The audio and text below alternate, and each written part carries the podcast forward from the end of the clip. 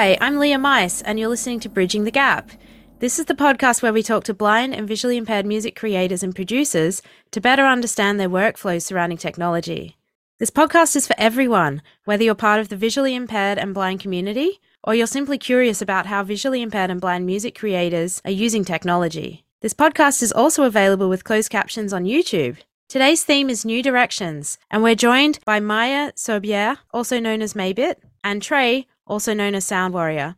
We're also joined by Alex Lucas from the Bridging the Gap team. Hi, Lia. Hi. So, Maya, it would be great if you would tell me a little bit about yourself and your musical background. Basically, I finished the first stage of the music school uh, when I was a kid, and I I've learned to play uh, piano and drums, and I love to play and listen to different kinds of music. I was more and more interested in music production and uh, sound engineering in, in general. I was curious how live shows and my favorite albums uh, came about and, and who put them together, let's say and I I got interested in it and I started to ask questions and learn how to uh, edit sounds and edit audio and uh, I watched different videos how to produce different sounds and, and music in general. And now I am sound engineering technician. Uh, I got my certificate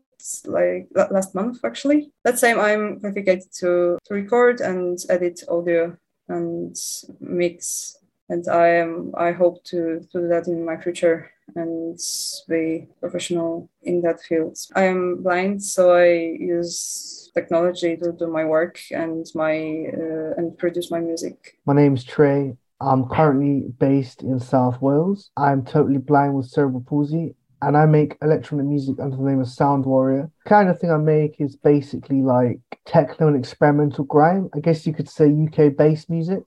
I'm very influenced by artists like Kode9 from Hyperdub, Jungle like Congo Natty and A Mentalist, people like 96 Back, Goth Trad from Japan, whole spectrum of really, you know, modern day electronic music. Um, I first got into music as a child a friend of the family, one of their children, gave me a concept tape of the orb. I believe it was either at Glastonbury or Barrowlands, one of the two. But I remember hearing this this band that were playing music that had a sample of somebody, it was an American voice describing the different colours which military fighter planes were available in.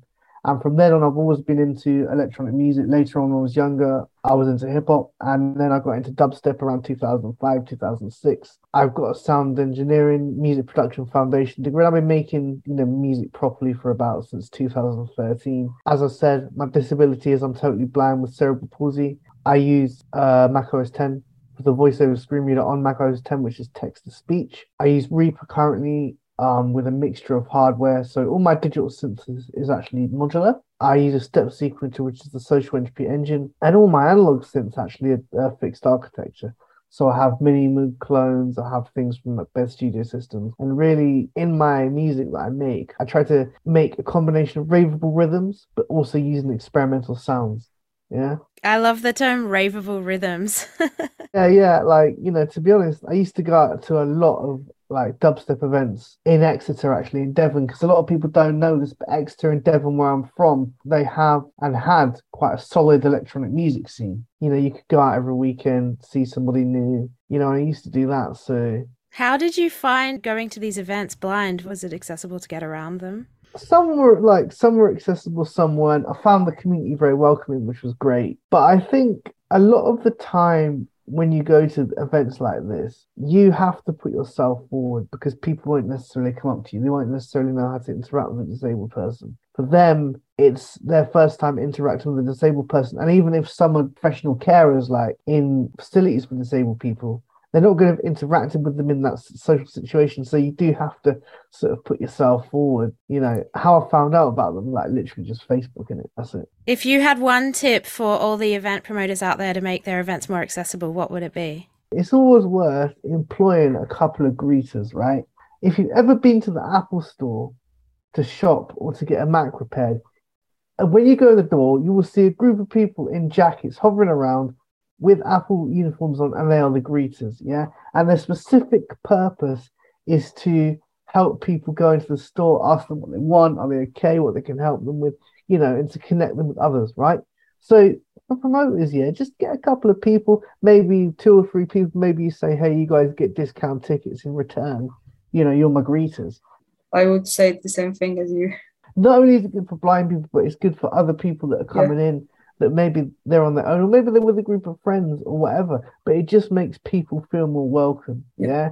And like, I think a lot of the things in accessibility, it's not that people don't want to, just they haven't been tried before. Yeah, and um, within music software, do you find that you also have access barriers? Listen, yeah, there are a lot of access barriers currently across music software. Whether you're an engine engineer like Maya, whether you're producing electronic music like me, whether you're doing scoring like others, there is all access barriers in software right now. The industry directions are changing slowly, but there's always access barriers. So certain bits of software, like they don't handle peak metering very well. Yeah, so you can't tell if you're clipping. Um, other bits of software, and this is a big one for me. Reaper does have a step sequencer plugin called Sequencer Make a Baby. Came included in the effects. I can't access it because no one's made it accessible. You know, we have to understand that when we ask people to make things accessible, we're introducing them to a whole new world. I mean, a lot of people don't know that, say, for example, a blind person can even walk out of the house. One of the things that we don't talk about in our particular minority group is that people don't imagine us doing absolutely anything, right? Compared to other minority groups, we are not imagined to, to do things. So you've got to introduce the concept of accessibility to somebody and what that is and what that looks like, as well as so, introducing them to the concept that you're a proper human being at the same time. Sometimes it's uh, even other way around, like some plugins and some software is accessible and manufacturers don't even know that it's accessible and it's for example better for producers or, or engineers because they didn't know it might be a problem they didn't know like uh, it might be a necessity these days but for example it turns out like it might be great for them to develop in that direction but they even didn't know one of the situations we have in accessibility right now and everyone is entitled to their creative output. Every creative output is valid, and every music making thing is valid. Okay, we have a situation in the visually impaired community where there's a lot of people doing the same things musically. Now, what that means for accessibility is that because a lot of the things that people are doing, they're the same use cases as each other, there's not that opportunity to discover accessibility issues that would maybe be somebody that was, say, for example, doing an edge case. So I'll give you an example. Yeah. If you have a group of sound engineers or a group of people recording guitar or even a group of people making electronic music, right? Yeah.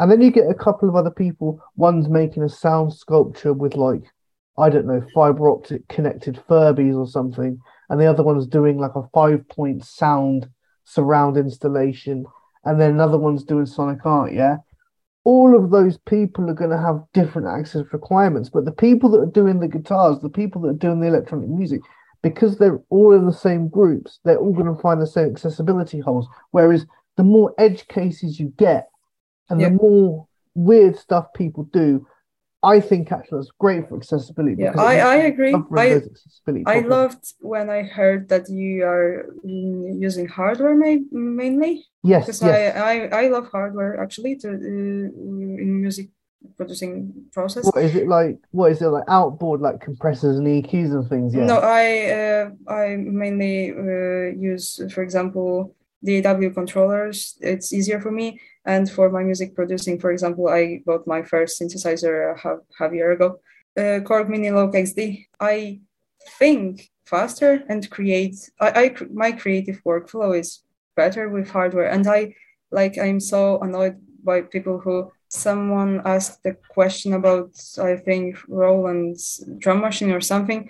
And uh, answer was like, so a lot, lot, lot of software is accessible. So why you bother to learn uh, hardware by heart, by heart? And I, I hate this discussion because it's like it's a way of thinking more than uh, people trying to to prove something. I agree with you that sometimes we get into the one topic mainly or two, and then some some creators want to work in a different way and it's so hard to find information about different accessibility problems but, but also workarounds because mm. no one wants to to bother like to learn it properly or something. Like I, i've noticed some kind of issues like that but with... this is an important point Moya. Like just because a lot of technology that's accessible is based around software doesn't mean that hardware shouldn't be accessible as well. Yeah but also i came across different issues like uh, no one uses some plugins or some way of automating effects it's for example it's a bit more difficult in different DAWs. And people said something like, I didn't need that. I, I didn't use that. What, what and, DAW do you use, Maya, if you don't mind asking? Uh, I, I've learned on Pro Tools and I, okay. I like it very much, but I don't use Flo Tools. And that's why I have this uh, fault, actually, I think, because some things aren't accessible in Pro Tools. And I think even the manufacturers who made Pro Tools say like you have this extension, you have these little things so you can walk around. But I sometimes, for example, don't have that. I'm curious about your relationship with hardware. So, do you both find it easier to use the hardware in an accessibility domain, or do you think that hardware should be playing a bit more of a role in accessibility? Hardware manufacturers should be more on board with accessibility and they need to be encouraged to be more on board with accessibility. Right now in the community, we have lots of people doing lots of recording and lots of people playing instruments like keyboards, pianos, guitars, flute, whatever. And we have lots of people doing sound engineering, that's great. But in terms of people using hardware, there's not so many of them. So this is why more focus is on software. And I think yeah. that actually that's a good thing. However, I've used like brands like Elektron, Korg, Macbeth Studio Systems, Mutable Instruments, for example. A lot of the hardware brands in electronic music aren't necessarily known by visually impaired people because they don't make that type of music. That's that's fine. Is software being given more focus on hardware right now? Yes, it is because there's more people using it. That's understandable. I think it might it might be difficult to make hardware more accessible, I think you have to make uh, information about hardware more accessible. I don't think it would be difficult to make some of it accessible, some of it might be. But we have to remember, you know, the kind of cultures that use hardware. So, say, for example, if we're talking about hardware, are we talking about electronic music? If we're talking about electronic music, we have to understand there's massive cultural barriers, even in outside the visually impaired community. Okay. Mm-hmm. If I talking... can second that as an Elektron user, which is notoriously difficult to program. What, what do you make yourself? Well, I have a visual impairment. I'm blind in one eye, but that doesn't create any access barriers for me.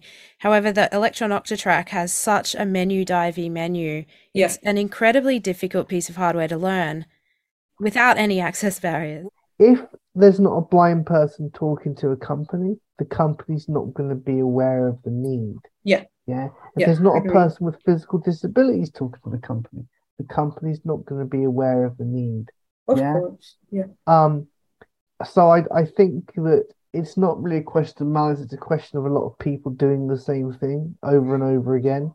And to take that, what you just said a step further, do you think that the design can be done well without somebody within the design team who are representing these backgrounds and have the lived experience. If, yeah, if you've got someone alongside discussion. the design team with a lived experience guiding them, yeah. then things can go very smoothly. If you had access to a team of designers and engineers, which technologies would you ask them to create? I'm actually trying to um, get funding and collaborators for a completely accessible sampler, which is hardware which can be used on stage for totally blind people to make music the idea I want to be I want to I want to work with you.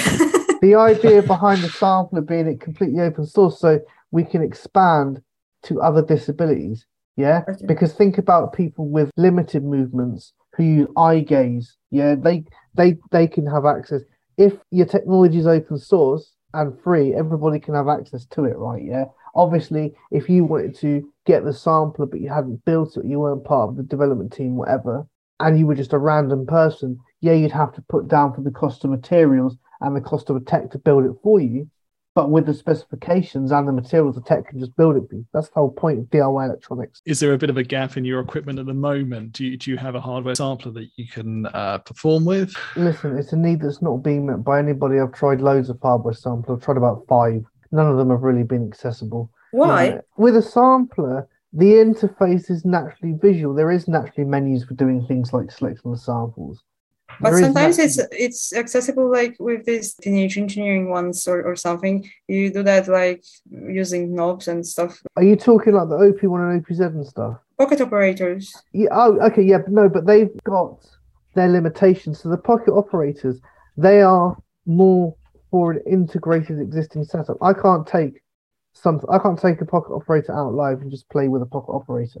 Yeah, no, like uh, I, I know, but I I thought about the workflow way of of uh, of dealing with samples there is accessible. I thought it might be easier for us to like to not have menu diving so much menu diving in our samplers like Yeah, it is a problem. But then if you think about the main, like one of the aspects of a sampler, okay, is selecting the samples, right?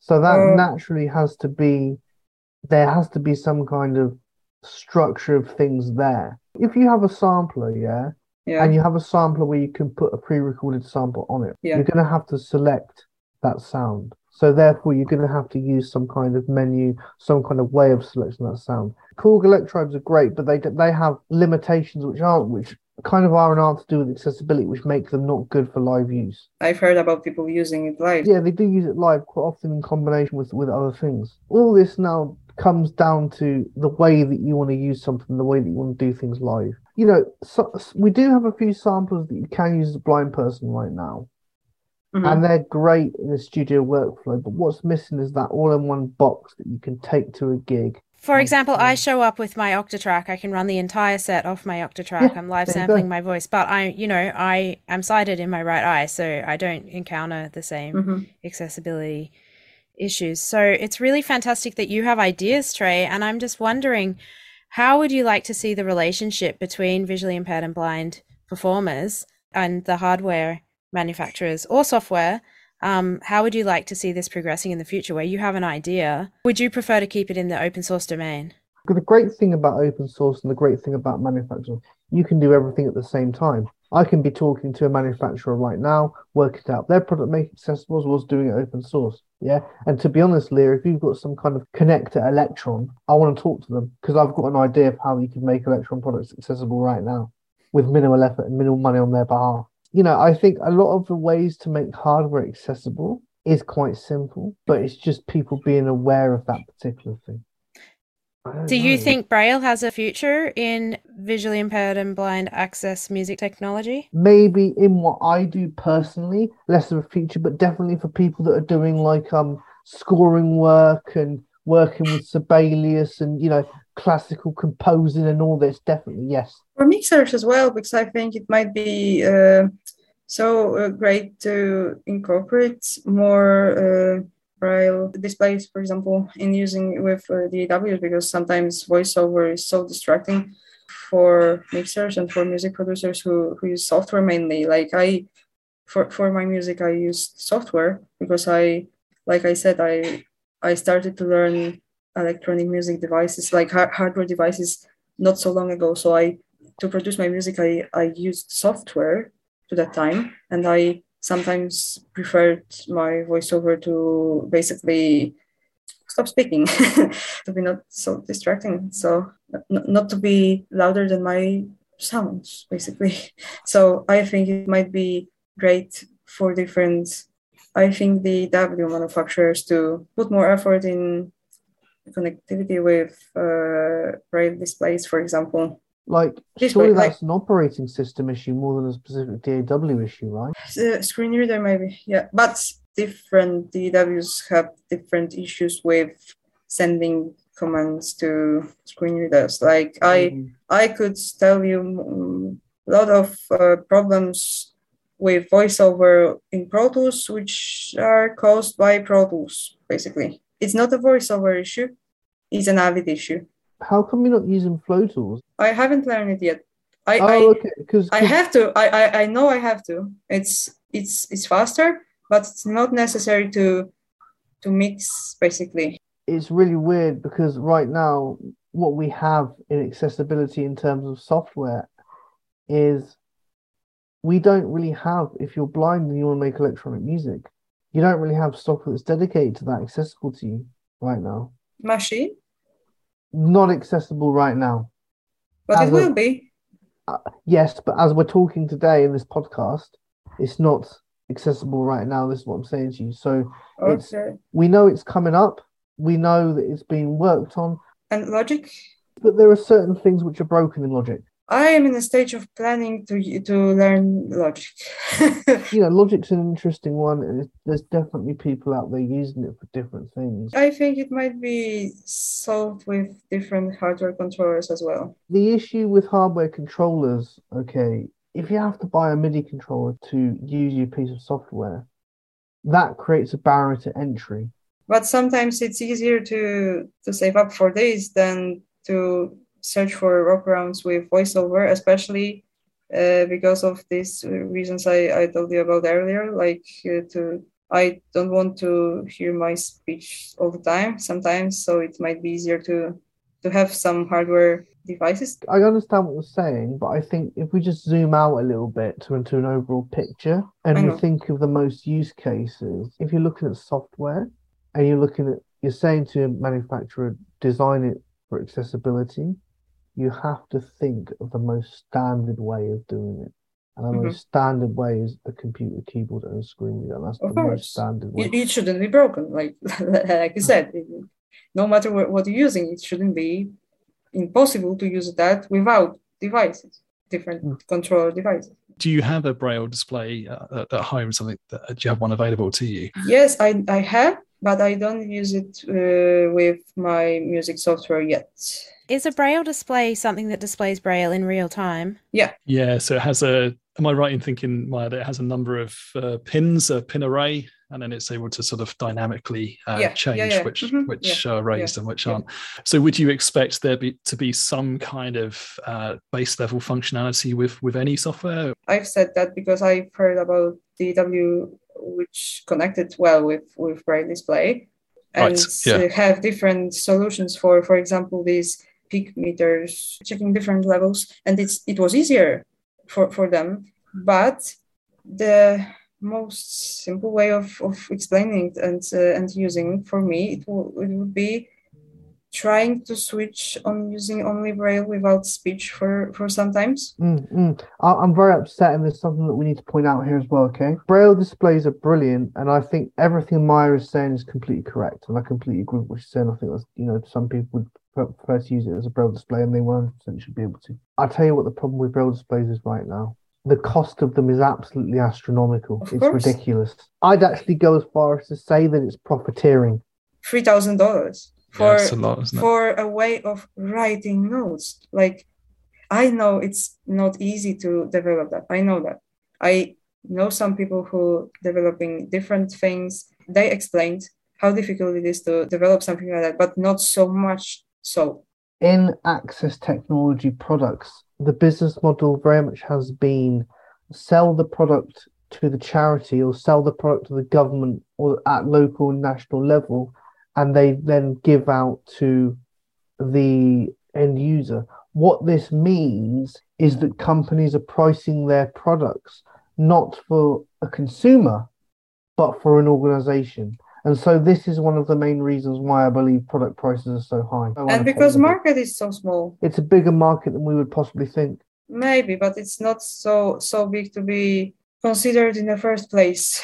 Can I ask a question about this braille technology? Is there a protocol? Like we know of MIDI as a protocol where we can connect different devices. Can I conceive of a future where we could connect a braille reader to a piece of hardware? There would be a way to do that, Leon, but I'll tell you what it would be. Take, for example, Elektron Octatrack, right? A common feature of the Elektron Octatrack is they have a lot of text on the screen, yeah? What you can do is you can put the text through MIDI. There is a thing that exists, a way of sending text over MIDI to a Raspberry Pi, for example, and it would be the Raspberry Pi that would output to the Braille display. That's how I'm imagining doing something like that. But if I- you're talking about direct connection to the hardware, I I can't envisage that to be honest with you, unless unless it was something that was built. You know, say for example, the open source sampler project that I want to work on. One of the aspects could be for development. You know, can we make it so that if a user so wishes, they can connect it to a braille display, and how that will work. And that that that's very that's a very interesting challenge actually from a design perspective. I haven't thought about it. So Maya, I mean, going back to that question about, you know, if you had access to a, a team of designers and engineers, I haven't thought about it. So, yeah, my answer for that question would be a bit different because I think I would ask them to make different software, but software added to hardware more accessible. Uh, I- meaning, for example, to interfaces and uh, the, the MIDI controllers, like we can buy them, but sometimes we can't set up them properly on our own. Okay, so a lot of the controller software is proprietary, meaning the designs are completely inside the company, meaning that efforts for controller manufacturing have to be on the manufacturers. For example, Audient, they have virtual mixers for ID and uh, they are accessible. And they have this cheaper Evo line, which is also great and appreciated, but uh, the virtual controller surfaces for, for them aren't accessible, for example. And it's it's strange because sometimes in one company you have you can find software which is completely accessible for us and software which isn't. So Give me an engineer and a design team, and I'll and I've got a project brief ready to go. It's ready to go. It's ready for viewing. Accessibility is such a subjective thing, and I begin to realize actually we all have our own definition of accessibility.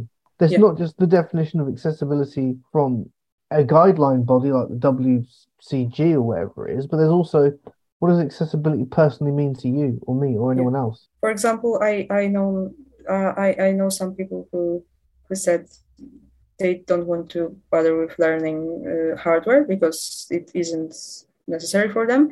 And uh, for example, I personally think that Roland TR8 drum machine is completely accessible for me. Like I have no issues with that. I love that. I want to buy it, and I like completely accessible with 10 minutes of explaining. Like I remember everything. I understood step sequencers because of this device. So I've been looking up a manual of the currently available step sequences somebody recommended to me the other night. manuals will, would be a great start for companies to be accessible. Would you request a manual that is specifically written for people with visual impairment? I've read some manuals which were great, but I think it might be great for blind people to tell manufacturers what is important. Because sometimes it's like you press this button and this happens and you have some pictures there and that's it. Some companies can write their manuals so clearly that mm-hmm. i am able to to find my way around their devices even on my own. So i think it might be easier even for them to start with with this simple step to make my life a bit easier. To to read their manuals with words not with pictures. I have uh, roland's td17 i've read the manual and i i still had to ask someone to explain which button they are referring to Maya, I think this is a fantastic place to wrap this up. Just the sentiment that we can go and explore very complicated access technology improvements. We can talk about haptics, we can talk about braille readers, but sometimes it's something as simple as just improving the manual that can result in actual working technology for us all. Thank This you has been a much. Thanks, Leanne. fantastic episode of Bridging the Gap podcast. We look forward to hearing from all of our listeners about this, and thank you so much for your time.